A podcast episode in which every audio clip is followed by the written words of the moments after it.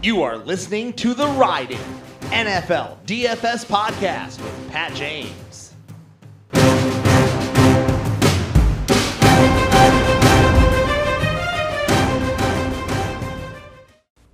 Welcome, everybody, to the 2021 Olympics edition of the Ride in DFS and Betting podcast.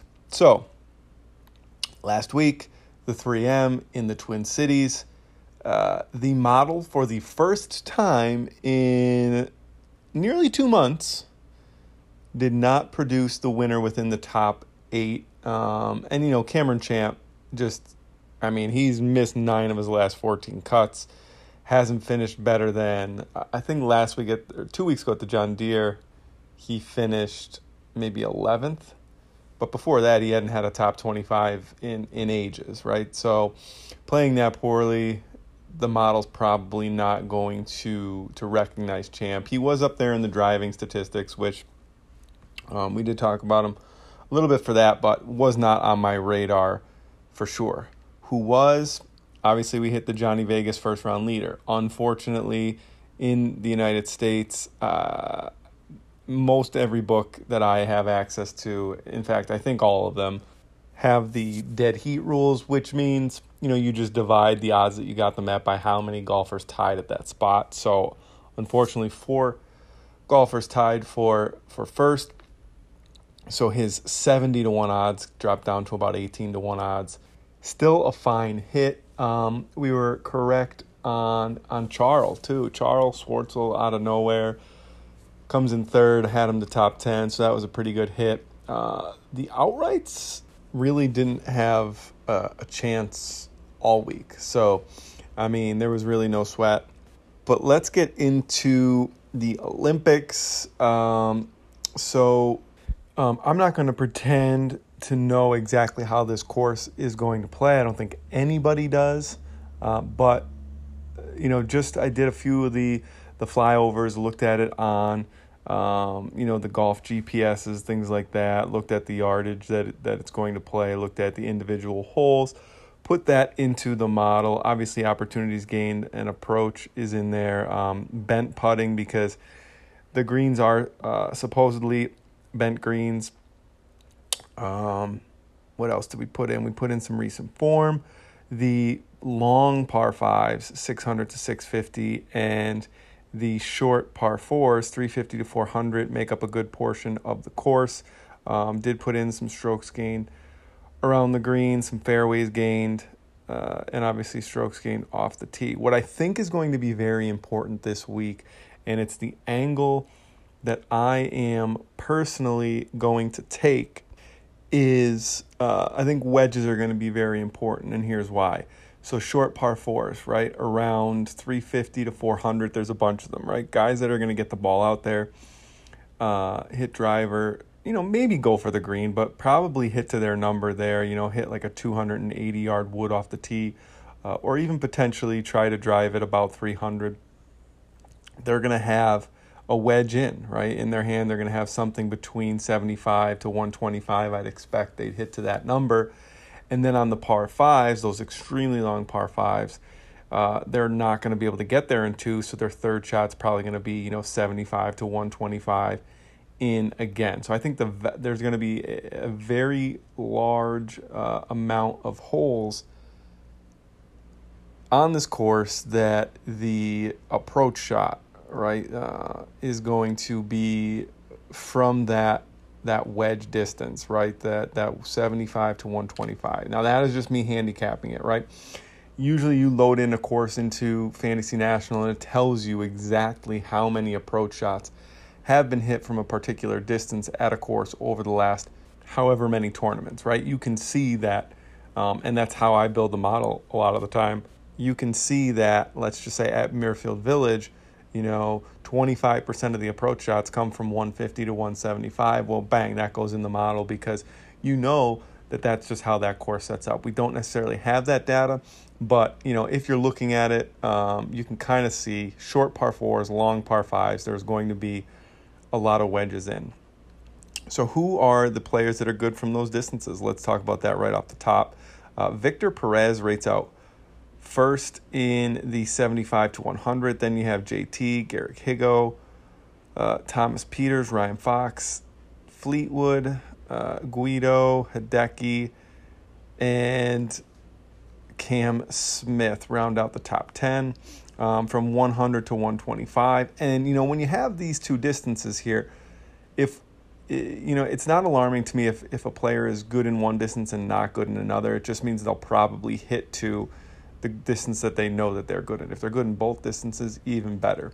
Uh, from 100 to 125, we have Sebastian Munoz, Corey Conners, Rory, uh, Ryan Fox again. Jon Rahm, Shane Lowry, Anton Rozner, uh, let's see, Cam Smith, Norlander, Detry, Rory Sabatini, and Morikawa. Morikawa is also Morikawa is 13th and 14th in the two wedge ranges. Let's take a look at the rank overall. The model spit out uh, in terms of first through let's see what we're going to do here because Rahm is in the model, obviously. Bryson's in the model, so we have to knock those guys out.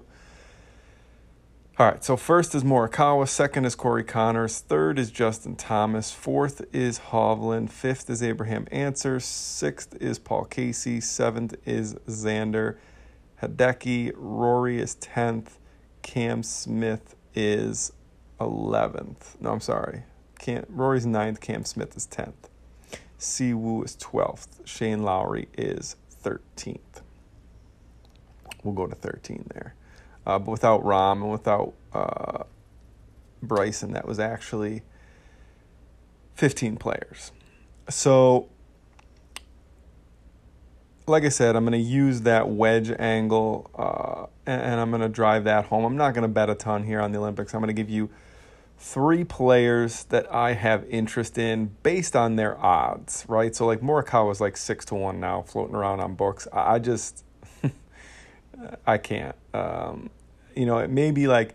So here's the thing: like if you don't really, if you're not going to really build a card here, and you want to just throw like a hundred bucks on Morikawa, put your whole bankroll and say, I just think Morikawa is going to win. He's playing the best. You know, he's pretty good from the flip wedge ranges. He's got the best current form. He's first in par fours, 350 to 400. I don't really feel like analyzing an, an, an entire car and betting first round leaders and betting top fives. I just want to put one bet down. Put your whole bankroll on Morikawa. It's obviously extremely, extremely risky, um, but go for it.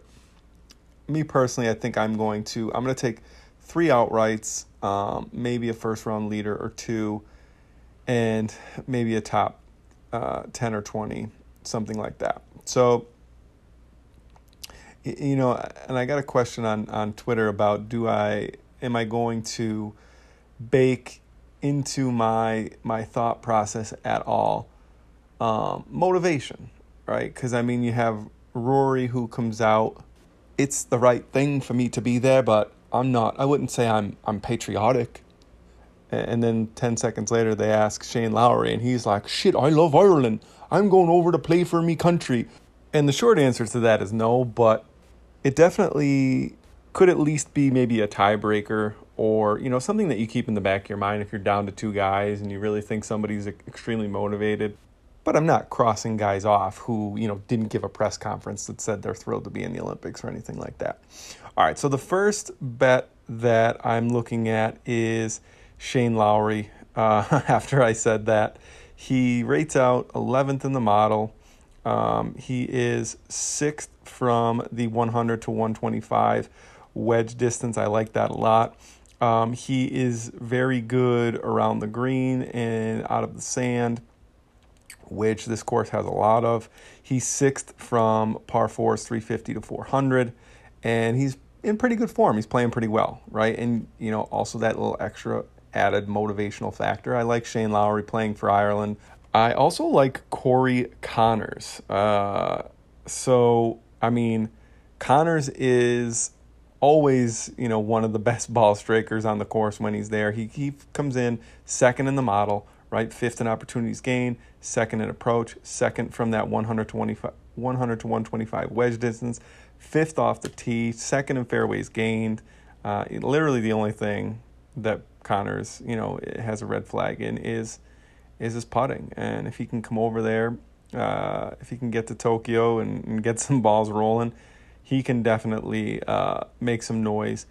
So we have Lowry, Conners, and lastly, Si Woo Kim. I mean, you know, talking about external motivation not really being a thing, um, it, it's hard for me to ignore the fact that, you know, Si Woo and Sungjae have, you know, can skip their military obligations if they bring home a medal at this event. Um, and Si Woo Kim's number is pretty long for me uh, in terms of, you know, what I think his odds are of actually winning this. So those would be, those are going to be my three outrights for the Olympics. Um, do I think they have great chances? No. Am I putting down my normal units? No. The fact is, this is a weak field, made especially so by the uh, withdrawal of Bryson and Rahm. Uh, the odds are just way too short. If I had to pick a U.S. golfer, I would pick uh, Justin Thomas, just based on the the wedge narrative that I think is going to, you know, that angle that that you're going to need to be lights out with your your wedges this week. I think that makes JT very enticing. I probably play him a lot on DraftKings. And then some long shots. Maybe you could take top five, top ten, uh, or you know play them on DraftKings. I like uh, Ryan Fox. I like Henrik Norlander. I like Sebastian Munoz, uh, Rozner, and Guido. So just a quick recap outright, Lowry, Conners, Si Woo. DraftKings plays, first round leader types Guido, Rozner, Sebastian Munoz, Ryan Fox, Henrik Norlander. Those are like the cheap guys that I'll have pretty much the most of in my lineups. I like those guys for first round leaders too. Um, maybe even think about not writing off those those outright bets as first round leaders too, especially like Si Woo Kim and Conners, whose odds you know should be in the 40s or so to lead after the first round. Uh, Kim should even be higher than that, so I like those guys to lead after the first round as well. Short pod this week, you know, not putting a ton down. Good luck with all your wagers. Good luck with all your DraftKings contests. We will be back next week with our regularly scheduled PGA DFS and betting content and also NFL DFS and betting content just around the corner with preseason DFS pods ready to drop and some strategy shows also. See ya.